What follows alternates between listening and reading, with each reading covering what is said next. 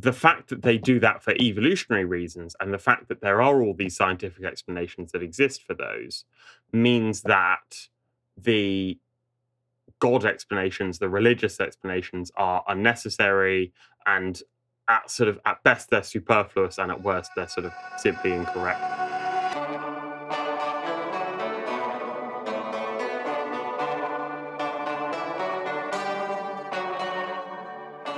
Hello, and welcome to Faith at the Frontiers, a podcast that confronts challenges to the Christian faith with hope.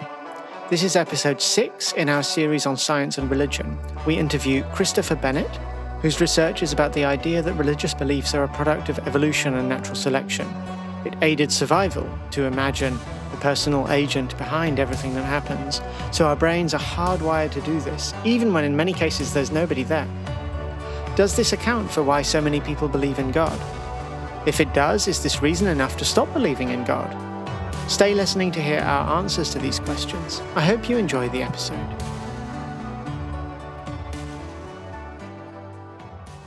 So, Chris, thank you so much for sitting down with us today. I'm really looking forward to having this conversation with you.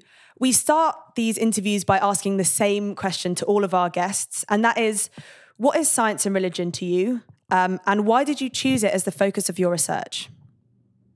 Well, first of all, thank you very much uh, to both of you for having me. It's very nice, very nice to be here. What is science and religion to me?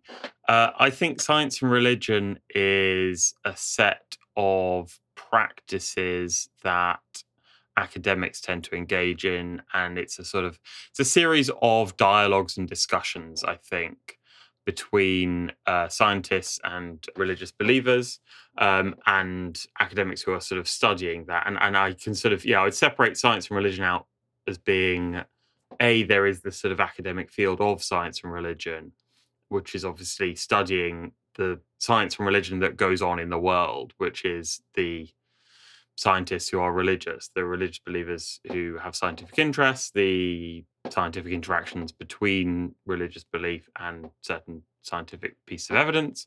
Uh, yeah, so so I think there's a sort of a there's the academic idea of it, which I think is sort of what you and I and, and others are engaged in. Mm-hmm. And then there's also the actual sort of de facto stuff that is happening, which you would maybe class as science and religion, or one would one would class as science and religion, and that's because it has it has some sort of intersection between those two. Yeah, I, I, I why why am I interested in it? Because I don't I don't see it as this sort of incredibly fascinating thing unto itself. I don't I don't I'm not so much necessarily interested in the idea that oh science is an incredibly important way of viewing and understanding the world, and religion is also a very influential means of trying to understand what's out there, what's going on, what is meaning. I don't, I'm not so interested in that fact just because they're both there. I'm more interested in how specific religious questions and religious ideas are affected by actual pieces of science, or equally how areas of science can be enlightened by religious ideas but i think i'm more interested not so not just because of what the things are though i think that adds a little bit of weight but more because yeah because i think there are things within religion that science can shed light on Great. So with with specifics in mind, let's turn to your kind of general area that your research has focused on. So um, would you say that your uh, you work in the cognitive science of religion. Um, mm. Would you say you work in religious epistemology? How would you kind of categorize the, the subfield of science and religion that you're in? And maybe could you explain, kind of breaking it down, what that field or that area actually involves? Yeah. Okay. So, so I think within what I've just said about the um, yeah specific ideas, what I think what I do is take religious beliefs, hopefully quite broad religious beliefs, because I'd like them to be quite applicable, and, and particularly the sort of ideas about religious epistemology uh, and, and epistemology in general too. Um, and I take those ideas and I look at what science does to them, um, which is an incredibly broad way of putting it. But but in the in the more specifics, I look at how the evolution of religious belief, how religious belief came about, affects the content and the veracity of those religious beliefs. where do I think that fits in the fields? Well, I think, yeah, I, I wouldn't say I work within the cognitive science of religion, which is the sort of the set of people, the set of typically scientists, in my view at least, who are interested in questions of how religion came about, why religion evolved, uh, what religion does cognitively. I wouldn't put myself within those people because I'm not talented enough in the field of science and I've not made any actual meaningful breakthrough on how any of that happened.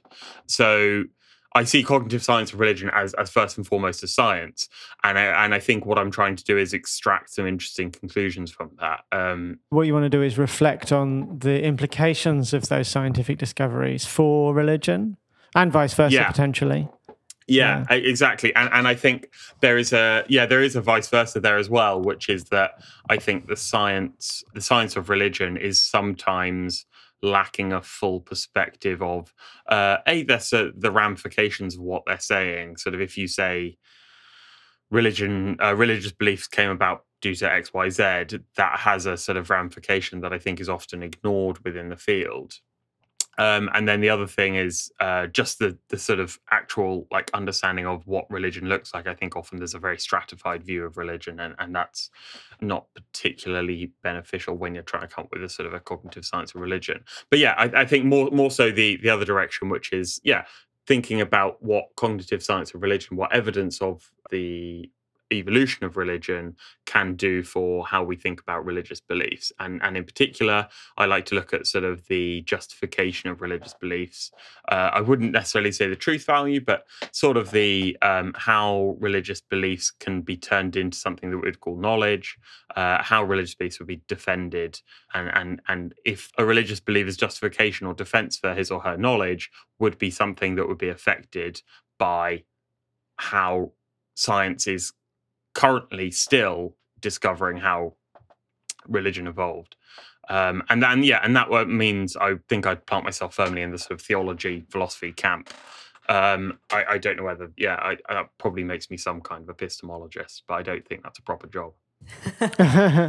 Why did you choose to focus on religious beliefs specifically? Because do you not worry about taking a rather reductionist approach to religion, if you kind of want to distill this rich and vast and complicated way of seeing the world and interacting with other people to a set of beliefs, do you worry that certain aspects of religion are lost?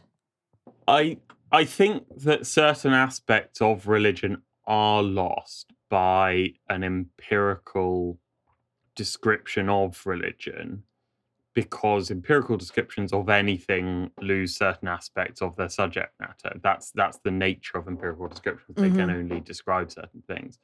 Um, I don't think that's necessarily an issue, and I think certainly for the sort of questions that I'm interested in, like if I'm trying to think about why humans have religious beliefs, what is it about religious beliefs that allowed them to sort of take root and sustain themselves. I don't think those questions are all that concerned with the milieu of what religious beliefs are out there in the world. Um, I think I think you can sort of distill some kind of key causes, some kind of key ideas out of those, uh, which are then useful for philosophical questioning. So you kind of taking it apart and seeing it how seeing how it works. Yeah, I, I, I don't think again, I don't think I'm really doing a lot of the taking apart, but I, I'm definitely taking what the much cleverer people do when they're taking it apart and, and, and trying to use that. Um, because I think I think there's a, it's a growing field, but I don't think there's enough people who are actually concerned about what origins mean. Um, and I think it's it's one of those things where I mean I'm not massively interested in the philosophy of morality, but I think in the field of philosophy of morality, people are really interested in why humans are moral, um, and they, they've got really into the sort of science behind the ethical beliefs that we hold. But aside from that, I don't think origin has really been considered too much. And I think particularly within the field of religion, people maybe maybe just it's not an arrogance, but I think it's a sort of a slight naivete that perhaps there is a firm foundation and you don't actually need to worry so much about what the origin is because you have a firm foundation of your belief. So Okay, with that in mind, then I think it would be helpful to talk a bit more specifically about what um, the evolutionary story is here when we're talking about the origins yeah. of religious belief. So, could you just yeah. tell us a bit about that, please? Yeah. So, couple of things here, I think. So, there's there's two, oh, 25 ways of talking about how how religion came about. There's there's two main things I'd, I'd sort of want to break that down into. One is how religion came about in human brains, the mm-hmm. sort of the really cognitive side of things. And then there's the sort of more anthropological, evolutionary side of things, which is how religion sustains itself, gets success. Sorry, did I say evolution or did I say religion? You said how religion sustains yeah. itself, how how religion has success, and how religion sort of continues and grows and spreads for the for the first one, there's there's several there's several sort of popular views. What one popular view is this idea of uh, hyperactive agency detection. So that's that's the idea that humans look around themselves and they well, in fact, all, all animals really, and in fact plants as well, many organisms have a threat detection system, and a, and a, threat detection system means that you have to attribute agency, and, and, and organisms attribute agency in, in various ways, whether it's sort of the Venus flytrap, where a fly lands on its very sensitive hair and then it closes. That that's a form of uh, threat. Well, it's not threat detection, but it, it, it's attributed agency. Mm-hmm. Um, and then then you think of uh, what what would be a very sensitive hair on a Venus flytrap. Well, it, it might get to just get triggered by the wind right? So it's that that sort of hyperactive agency detection there. With with humans, uh, and and the way this is uh, coming back to religion in a very circuitous route. Um, the, with with humans, the way that uh, is used is that say say humans see um, the wind blowing some some leaves, they they attribute agency to that, and the reason that they attribute agency to that is because actually it's it's evolutionarily beneficial, usually to over attribute agency. So it's, it's quite beneficial for the Venus flytrap to close more often than rather than a fly that's a bit light lands on it and it doesn't close, therefore it doesn't get its meal. Likewise, I should attribute agency to the leaves rustling because it only takes those leaves rustling to be an angry hippopotamus once for me to die and get trampled by an angry hippopotamus. Given that we over attribute agency to things, the thought, the psychological thought, the evolutionary psychological thought is that we over attribute agency in the direction of God, in the, so, in the, direction of the supernatural. Can I just put what you said into my own words? Um, yeah. I, I, remember learning once that we human beings have an incredible ability to identify faces in all kinds of things that are not actually faces, like which is why people see sort of the Virgin Mary and their toast. That's a common example. There's even a Twitter handle called Faces in Things, which shows just like two buttons and a zip on a bag and suddenly you think that you're looking at two eyes and a mouth.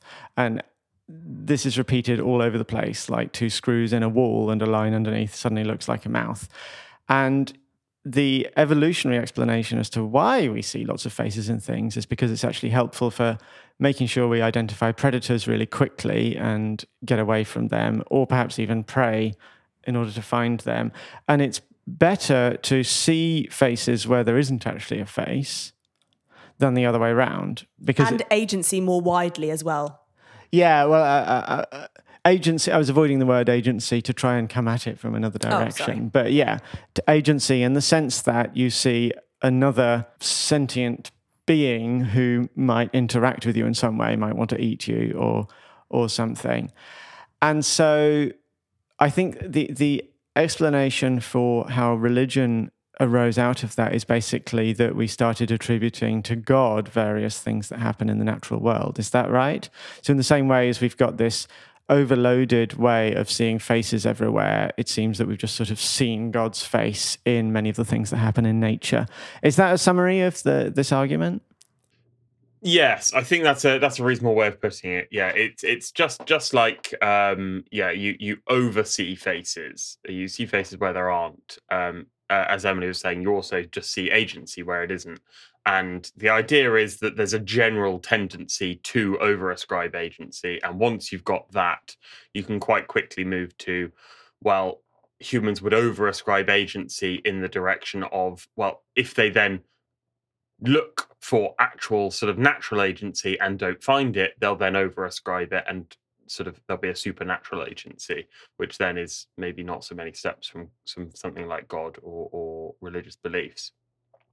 Um, yeah, and and so that argument forms part of why humans have religious beliefs in the first place, why why they might form them, um, and and it accompanies other ideas about uh, mentalizing, which is about sort of ascribing properties to other minds. The other idea that's related to that is that humans are also fearful of things such as storms or, or lightning or natural uh, disasters, even so floods and, and, and all sorts of other natural events. And the idea is that ascribing agency to those can be in some way comforting. So these are all sorts of, as I was uh, talking about earlier, these are all sorts of ways in which the sort of evolutionary psychology has an individual idea of what causes religious belief in human beings as individuals and what might have sort of allowed religious beliefs to arise in the first place. I can I can see how this leads to um, like animism and beliefs in spirits in nature, but I guess I'm struggling to see how we get from uh, over attributing agency to the wind or to you know possibly seeing faces in trees and and the like to the kind of theologically robust beliefs that we might see in, you know, the Abrahamic monotheisms, for example. It seems to me that there's a really significant gulf here between the types of beliefs that the evolutionary psychologists are trying to talk about, and then the type of theology that maybe um, CSR scholars want to actually apply it to. So, could you maybe talk a bit more about how we get from one of those to the other? Sorry, what are CSR scholars? Quickly. Sorry, cognitive science of religion. Uh, well, yeah, I think Emily, you put you put your finger on it, and um, I don't necessarily think that there is a entirely convincing path from these sorts of things that you say. Yeah, probably take you to animism or something like that to Christian beliefs, modern Islamic beliefs, really modern sort of very well developed sort of thought systems. Um, what I would say is that I think I think you can see many ideas of what I've described in those religious beliefs still. I, I wouldn't say you, you get a massive part of it, but but you do get ideas of. I mean, certainly if you think of something like um, Greek Greek or Roman religion, very very common uh, sort of idea when we think about sort of pagan religion, so to speak. You, you As would, in just sort of, sort just sort of those... mythologies where there are numerous different gods exactly. who control you get different the story parts of, of why is there an echo, why is uh, why is there the sun and the moon, etc., etc. So so you certainly get something like that. So it's I, I think it does go a little bit beyond animism. I think the idea would be to sort of steelman it the best I could would be to say that from those beliefs about some form of supernatural agent, humans might, in some sort of very distant past, have formed a belief about supernatural agent and then sort of reflected on that and thought about that further. And in that thinking and reflection, developed a more robust picture of a god. The hyperactive agency detection, agency detection device sort of was the seed for what later developed into a more comprehensive religious worldview. Is that sort of what you're saying? Yeah, exactly. It, it's just something that sort of maybe maybe lights lights the spark, um, and then and then everything else sort of gets set off.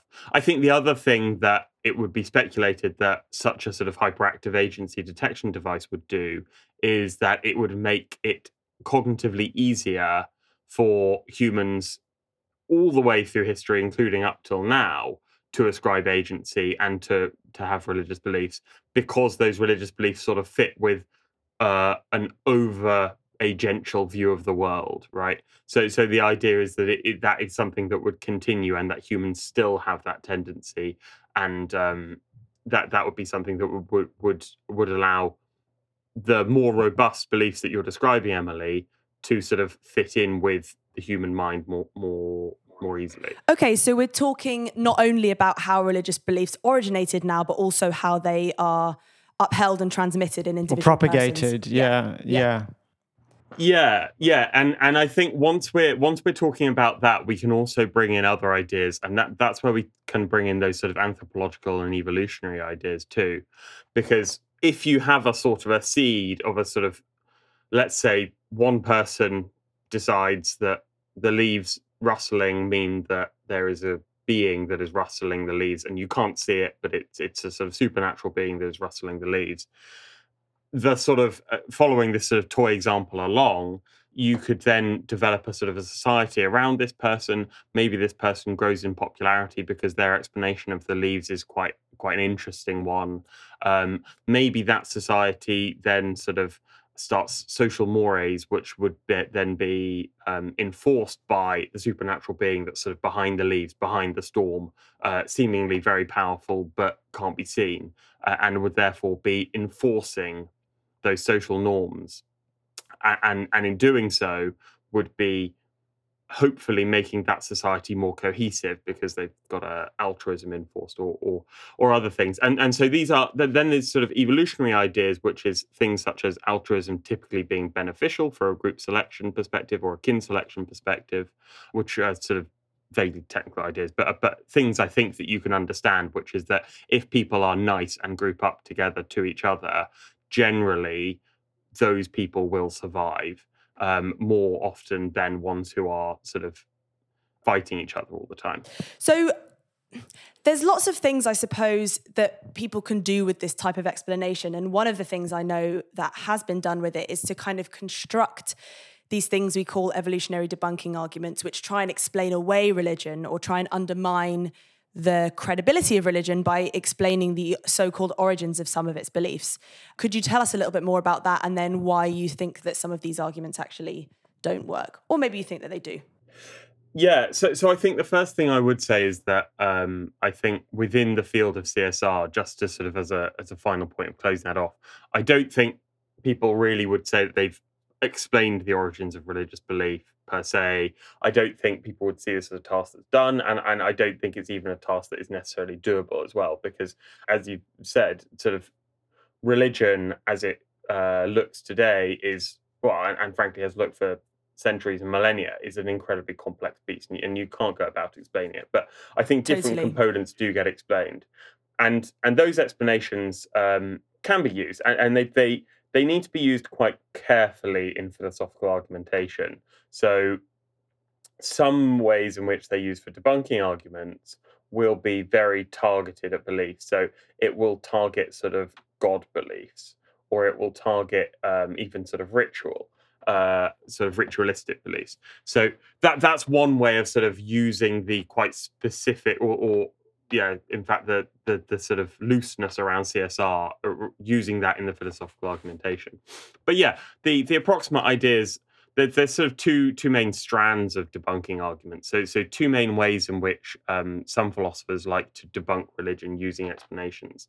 One of them is to sort of set up competing explanations. So this would be the idea that religion is already explained in a religious way whatever that might look like, whether that looks like a sort of a, a, story in Genesis or a story that religious believers tell each other about why they believe, about being chosen, or, or whatever it might be. So there's already a religious explanation, and then CSR comes in with a sort of scientific explanation, and those two clash, and therefore religious beliefs lose because the scientific explanation has more evidence or, or what have you. So, so that's one way in which um, debunking of religious beliefs might happen. In other words, if one of these explanations is true, that means the other isn't. So then, if religion's own account of how it originated with God actually speaking to human beings or intervening, then it can't also be that this um, hyperactive agency is true at the same time, and vice versa. That people, if people believe that religion originated through hyperactive agency, then that means it can't have been through an actual God.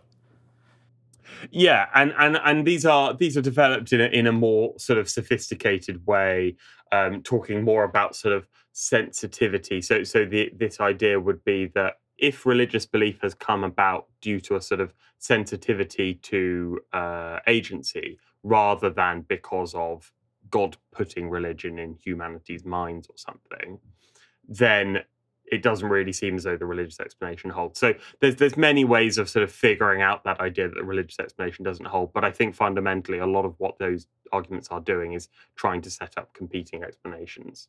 Um, the other type that uh, that's very popular uh, as, as a way of debunking uh, debunking religion from these arguments is is to use the explanations just to talk about what humans are able to do, and that's and that's to talk about sort of well humans are evolved beings.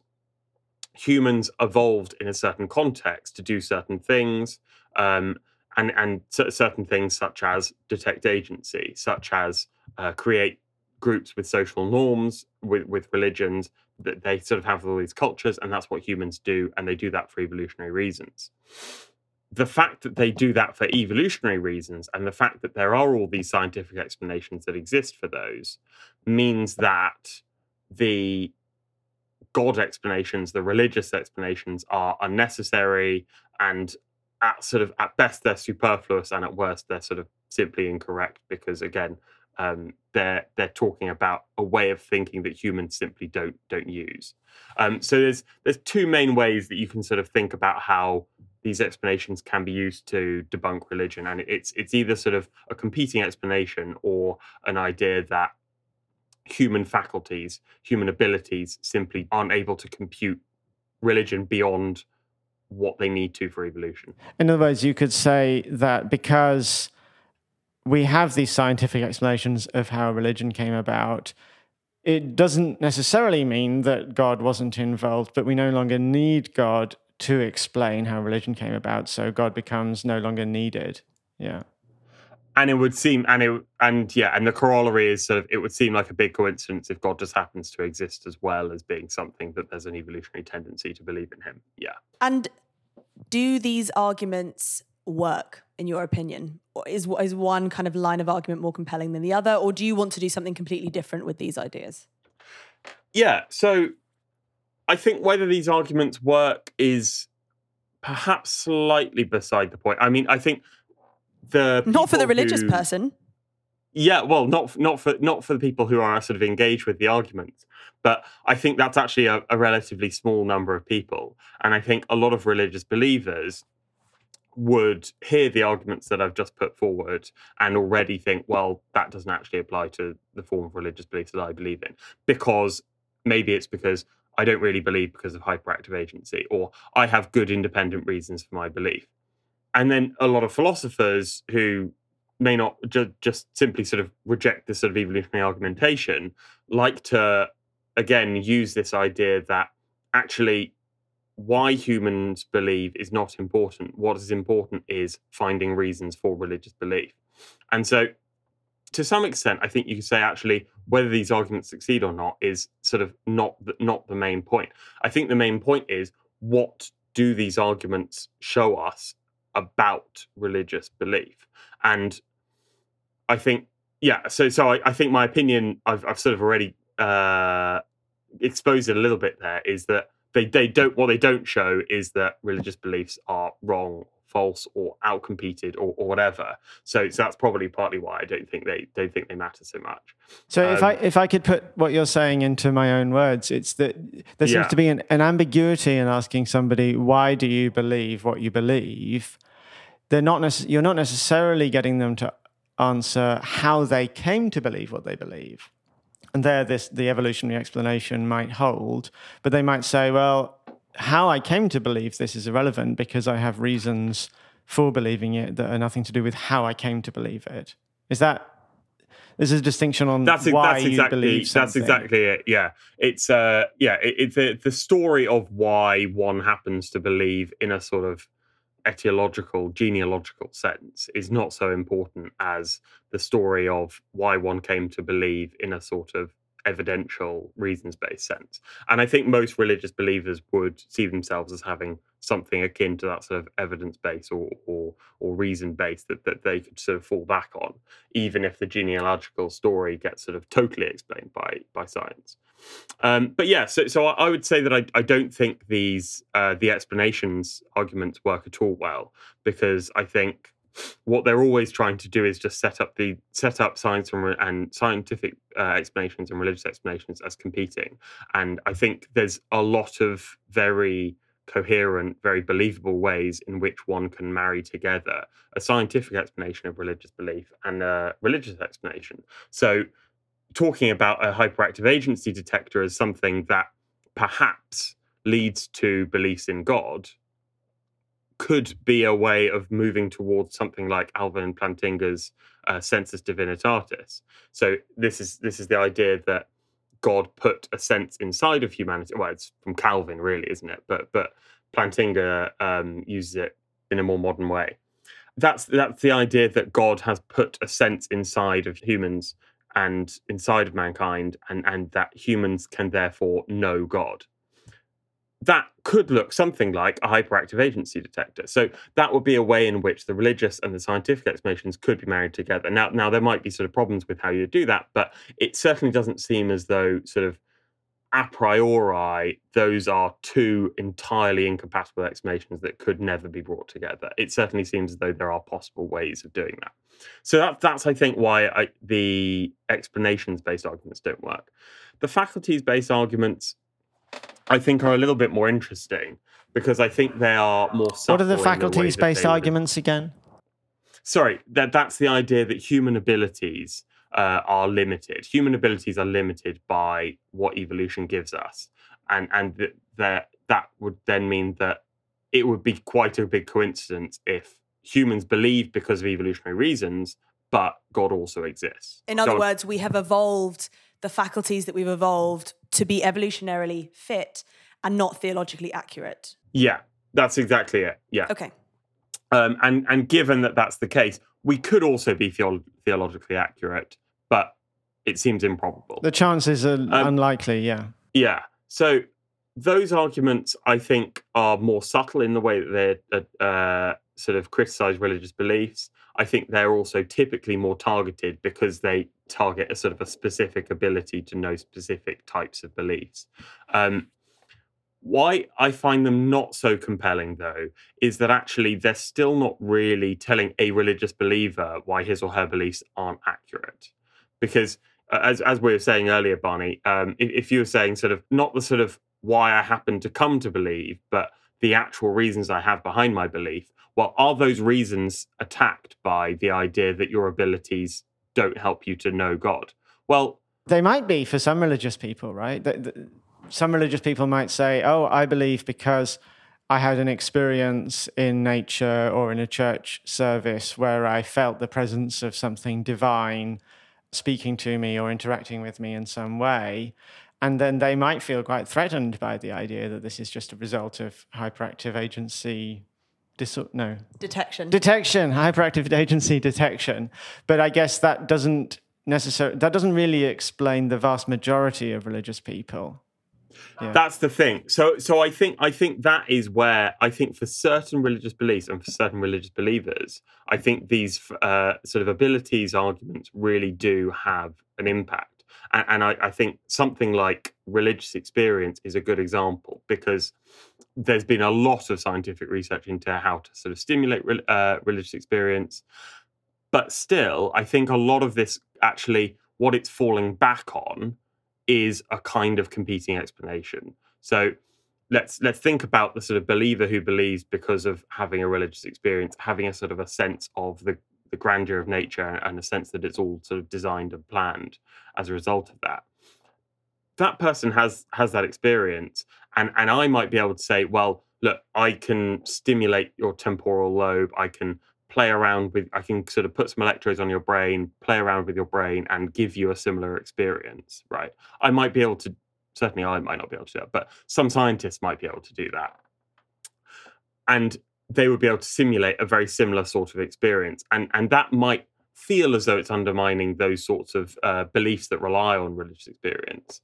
But it doesn't ne- still is that is still reliant on a sort of competing explanation idea because the idea there is that well just because i can do this in a naturalistic way that means when you had that independently of the naturalistic causation that means that that one was in some way false or a lie or untrue it might still be that god caused that one or that one was accurate but that this naturalistic one just sort of simulates that sort of god caused entirely accurate type of experience.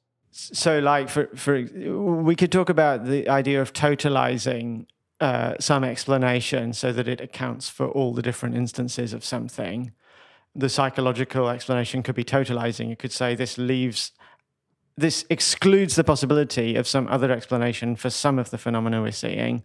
Or similarly, the religious explanation could also be totalizing and say this excludes the possibility that there's a scientific explanation for these things. And actually, we're trying to avoid totalizing either of those, right? Yes, yeah, it's the it's the totalizing that would be the problem, and I, and I think even when we're trying to talk more specifically about abilities and, and, and, about the more specific reasons why people believe, I think it actually comes back to that there's a sort of underlying totalizing idea beneath beneath the arguments that are trying to debunk religious belief there. So okay, so we can't use evolution to debunk religion. Many religious people, I'm sure, will be relieved to hear that. What can we do with these arguments then? Yeah, so so what I want to say is that religious beliefs should still well religious believers should still pay a lot of attention to the evolutionary causes of religion and the idea that religion is an evolved phenomenon religious beliefs. I think of, we get into murky territory if we want to talk about the whole yeah, of religion. That, We've done a whole episode about that, so we don't need to get into it. But we should just true. stick to beliefs. That's true.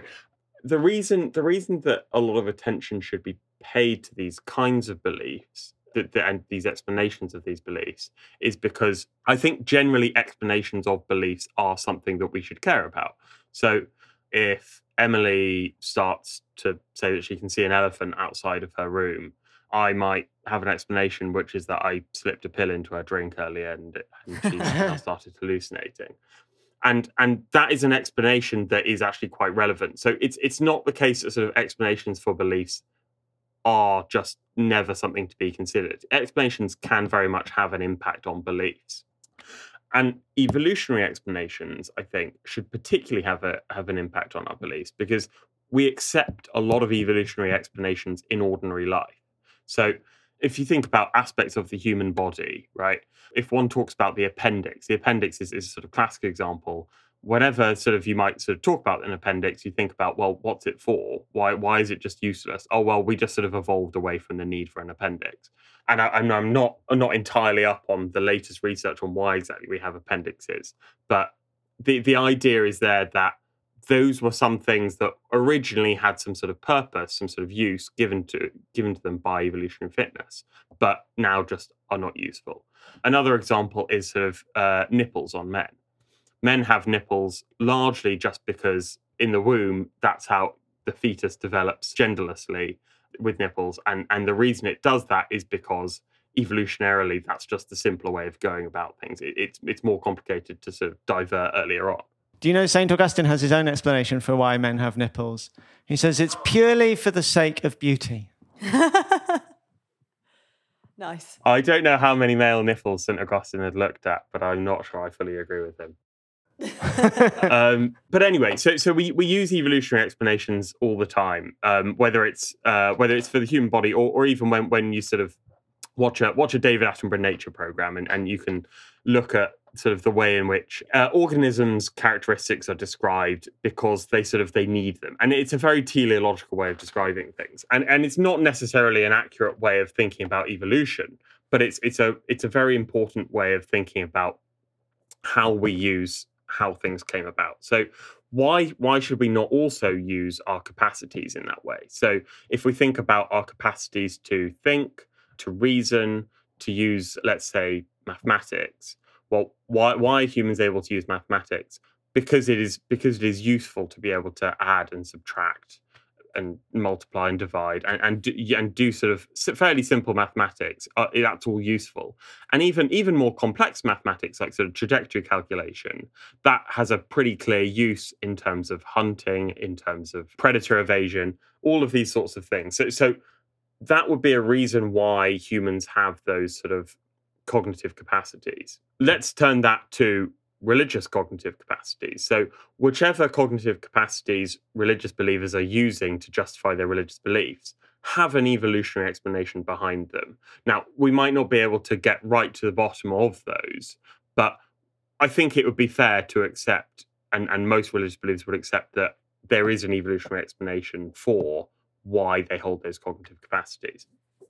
Yeah, so ever since I learned about the sort of evolutionary explanation for re- religion, I've always found it instructive to think of parallels. And one of the parallels you just brought up was mathematics. So we can have evolutionary explanations for why we're good at maths. Or morality. I think you've done a bit of research on uh, evolutionary explanations for morality as well. But then it, at the end of the day, we end up almost doubling back on ourselves and say, have we evolved the ability to think up evolutionary reasons for things? And then should we trust that ability? Absolutely. Yeah. So so well, what what do you think the ability to think up evolutionary explanations is actually based on? What capacities are we using? Well, I think it's, it's some of our inbuilt tendency to make narratives out of things and to explain things by means of their causes. So it's almost rooted in a sense of the ability to attribute causality to things as a way of explaining them, right? And like the philosopher David Hume pointed a lot to the theory of causality and showed how it can't actually be proven, but we're inbuilt to attribute causality to everything. Yeah, that's a very good way of putting it. So I think that comes back to, in many ways, the sort of over ascribing of agency and over ascribing of causality is very similar. Humans love to think the idea that B happened after A means that A caused B, but obviously that, yeah. that's uh, that's not not always correlation true. doesn't always imply causation. People like uh, economists yeah. say, don't they? Yeah, and and I and I think that's a lot of the reason why we use evolutionary reasons a lot of the time. But when we think about what evolution actually requires as a theory in order to sort of stand, a lot of it is quite empirical. It's it's the fact that uh, it's sort of Darwin's finches. It's sort of the fossil record where you can see slight changes in organisms over time. So there is quite a lot of empirical basis for the idea that organisms change over time and organisms change over time because of their environment. In other words, it's not just changing a, over time is to increase their fitness. In other words, it's not just a hypothesis that somebody invented that has good explanatory power for the way we currently are. There's also various external bits of evidence to support evolution. There, there's there's quite a lot of good evidence, and, and therefore, the reasons that we use evolutionary explanations might actually be down to a lot of sort of internal human cognitive tendencies but it's also down to the way that we view the world, the way that we use empirical evidence, and the way that we sort of uh, c- can construct a narrative. But that narrative is still quite quite well grounded. So, if we think if we think that evolution is therefore a fairly well grounded theory, and we think that evolution applies to humans, which I think actually in the modern day most re- most religious believers are quite happy to accept both of those things. Yeah, absolutely. Then we then we think about how cognitive capacities, human cognitive capacities, are affected by the fact that they evolved in a certain context. And then we can start thinking about, well, does that does that provide a limitation? Is there a limitation on our ability to justify religious beliefs based on the fact that our abilities were evolved to meet certain needs? If, for example, our ability to create religious beliefs came about because it is beneficial in a group to fit in and to follow the religious beliefs of the others because that will help your group to cohere. Does that mean that that ability is stunted from reaching the actual religious truth? Because what it evolved to do, your ability or one's ability to think about God, for example, is not actually to think about a metaphysical, supernatural, transcendent God. That's not what that ability is for. That ability is for a very specific evolutionary context. And therefore, there, there mu- there's, I think it's really worth paying attention to the explanations because those, those explanations can have real consequences for a sort of limitation on religious beliefs. So, by limitation, it seems to me that what you're saying is it makes religious beliefs more precarious and harder to prove, and it makes it harder for religious people to find certainty of the truth of their beliefs because there is this other possible explanation. Or there's this other way of it's, looking at the world. Yeah, it, it's not that. Yeah, because uh, I mean, I'd like to steer steer away from this idea that it's another possible explanation. It is. It is simply an explanation of why humans are able to produce religious beliefs. right? It's it's an explanation that I would I would very happily accept could work alongside the idea that God created those abilities in some way, whether it was eternally or whether it was sort of through very individual sort of meddling, right?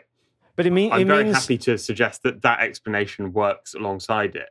But it's the fact that an explanation in terms of evolution naturally means that there are limitations, just as you are presumably unable to compute what is 5,497,321 divided by 847 right? You can't just do that in your head. Why can't you do that in your head?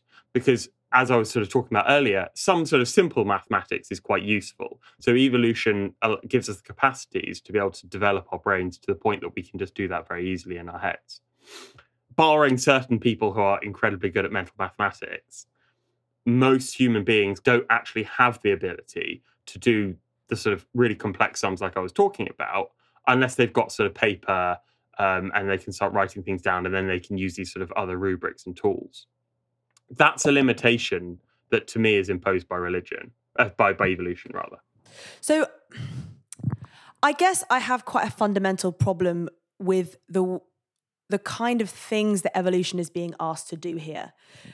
I I think it's just it's too reductionist to say that religion is the kind of thing that admits of scientific explanation all the way down. We might be able to say, okay, it seems like there are certain capacities which are both evolutionarily advantageous and also seem to kind of have some sort of resonance with religious belief. But we're making so many steps here that I think we kind of we're going outside of the realms of what a scientific theory is actually able to do. There's one, you know, you can say we evolved certain faculties, and these faculties seem to be kind of conducive to developing the kind of beliefs that we now associate with religion. But there are so many steps from going from there to saying, well, actually, maybe we can't justify religious beliefs at all because somewhere potentially in our evolutionary past, we had developed these faculties for other purposes, i.e., to detect agency in the world or to be sensitive to some sort of agency. I just think we are calling things evolutionary that actually aren't scientific anymore. And I, won- I worry about that um, I worry that we're stepping outside of the bounds of what a science is actually able to do, and that we're collapsing religion down to a set of propositional beliefs when actually, for most people, it's much, much more than that. Yeah. So, to take your last point first, obviously, this, uh, as you very rightly reprimanded me earlier, uh, obviously, this only applies to religious beliefs. It, do- it doesn't really apply to religion, sort of mm-hmm. qua religion, as this as this wide thing, and and it might only apply to very specific beliefs, something like the God beliefs I think I was talking about earlier. Um, given that's the case, though, what I'm trying to say is not that there are specific explanations of religion and not that science can even offer us specific explanations of religion or, or even specific explanations of religious belief. That's I would agree with you that that is actually beyond the limits of what what science is certainly able to do at the moment, or probably ever able to do in any sort of complete meaningful way. What instead I'm trying to say is that religious beliefs, if they are to be justified, should be justified by a reliable capacity. Okay. Now, a reliable capacity would be something that, well, for me, from from an evolutionary perspective, to know that a capacity is reliable, I would like to know why that capacity evolved. Did that capacity evolve in order to produce truths? So, if I think about our capacity to see, typically that capacity evolved to produce truths that capacity evolved to tell me that there is a hand in front of my face, right? Or to tell me that there is a tree in front of me and I ought not to walk in front, uh, walk into it, because there's good fitness-based reasons why that capacity would evolve in that way. From an evolutionary perspective, if I apply, try to apply that same idea to religious capacities, I can't come up with a compelling story for why religious capacities, whatever they might be, I'm not looking for a really specific explanation of the religious capacities uh, or even a specific idea of what they are. I'm just thinking, whatever the religious capacities might be, I can't think of a compelling reason why evolution would ensure that the way that these evolved is to produce religious truths. Rather, I think the, the most likely explanation of whatever religious capacities are is that they came about for group selection benefits, for uh, agency detection, for whatever. There's, there's a million and one possible explanations. But all of those explanations are based on enhancing fitness.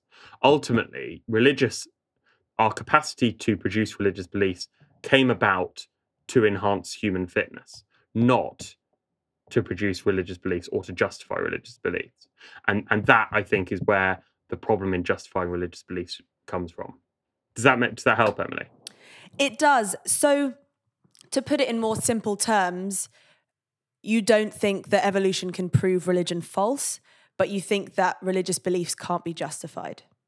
Yeah, definitely. I, I, and even can't is is maybe a little bit strong, but I think it, it is very dangerous to try and justify religious beliefs. And I think if you're going to try to do that, you want to have a really firm idea of what capacities you're using and why those capacities are reliable. So, could, could I put it this way that uh, we use our brains to form conclusions about the nature of reality, but then if our brains evolved in, into working that particular way, then should we trust our brain's conclusions about reality?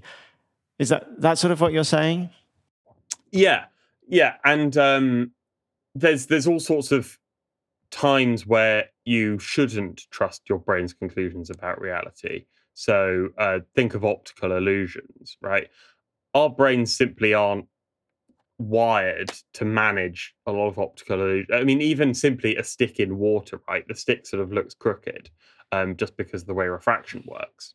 Although we use our brains also to figure out that the stick is actually still straight, even though it looks crooked, right? Yes, and and, we can do that partly because we you can sort of empirically pull the stick out of the water and see that see that it isn't. Whereas if if I sort of just show you an image of a stick in some water, you don't you don't actually know whether that stick is crooked or is in fact straight but has been made crooked because you probably can't work out the refractive index in your head quickly like that. Um, so, but but anyway, sorry. What, what was your what was your point, Benny? I, I guess um, the way if we expand this whole idea out to the, to the fact that our brains evolved and our brains evolved to work a certain way, not purely in order to find the truth, then surely that way our brain works is also what we use to figure out that our brains evolved a certain way, right? We're using our brains all the time, either way. Yeah. And also, we can yeah. we, we have a proven ability to use our brains to overcome the limitations that evolution imposes upon them, and that's because, in part, we aren't just individual brains existing uh, in isolation interacting with the world and when we die everything that we ever learned is forgotten. We have culture and we have uh, great academic institutions like the one we're sitting in now. And so we are able to use uh, the collective power of human reason to uh, overcome some of these limitations, to build upon them, to test them, to investigate them. And that applies to the- theological and philosophical inquiry almost as much as it applies to scientific inquiry. You know, we've been talking about these sorts of beliefs, these sorts of truth claims for hundreds, if not thousands of years. And through the use of kind of collective human endeavor, we're able to overcome the belief that, sorry to keep returning to the hyperactive agency detection device, but we've overcome the idea that a rustling leaf might be some sort of kind of spirit living in the tree.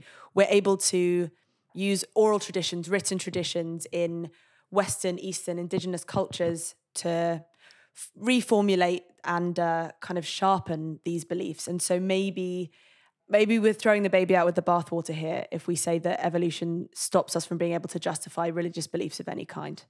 So I think that first of all, I would um, sound a very skeptical note about the similarity between philosophy and theology and science uh, okay. in in terms of the sort of oral tradition, institutional um, sort of history, centuries and millennia of sort of building up knowledge. Because I think that actually uh, a lot of philosophy and theology, I don't think it would be possible to say that there's a sort of advancement or increase in knowledge. I don't think that that's that's entirely well. I don't think that's what what that's really for, and and I don't think that there's there's really a parallel with the way that science is sort of building these building blocks. Ah, but the science, the idea of scientific progress has been shown to be a myth as well. If you look at Thomas Kuhn, for example, which I'm not saying I didn't, I didn't use, I did quite carefully not use the word progress. Okay.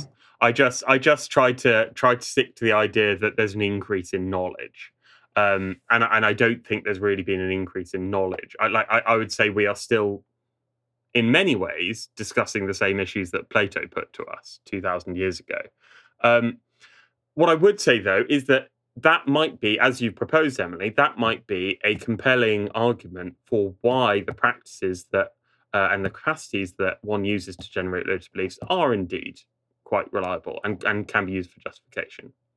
And and maybe maybe that's a that's a good story for and maybe it that that works and, and you can sort of put that alongside science or put that alongside mathematics or uh, another reliable practice and think, okay, great. Well, now we have, based on sort of an ev- a fair a sort of evolutionary test, we have an idea for why I can use my evolu- evolved capacities to justify religious beliefs, and that might be enough because that is just a response. But I, I, I just have a slight skepticism about the way you've the way you've put the response.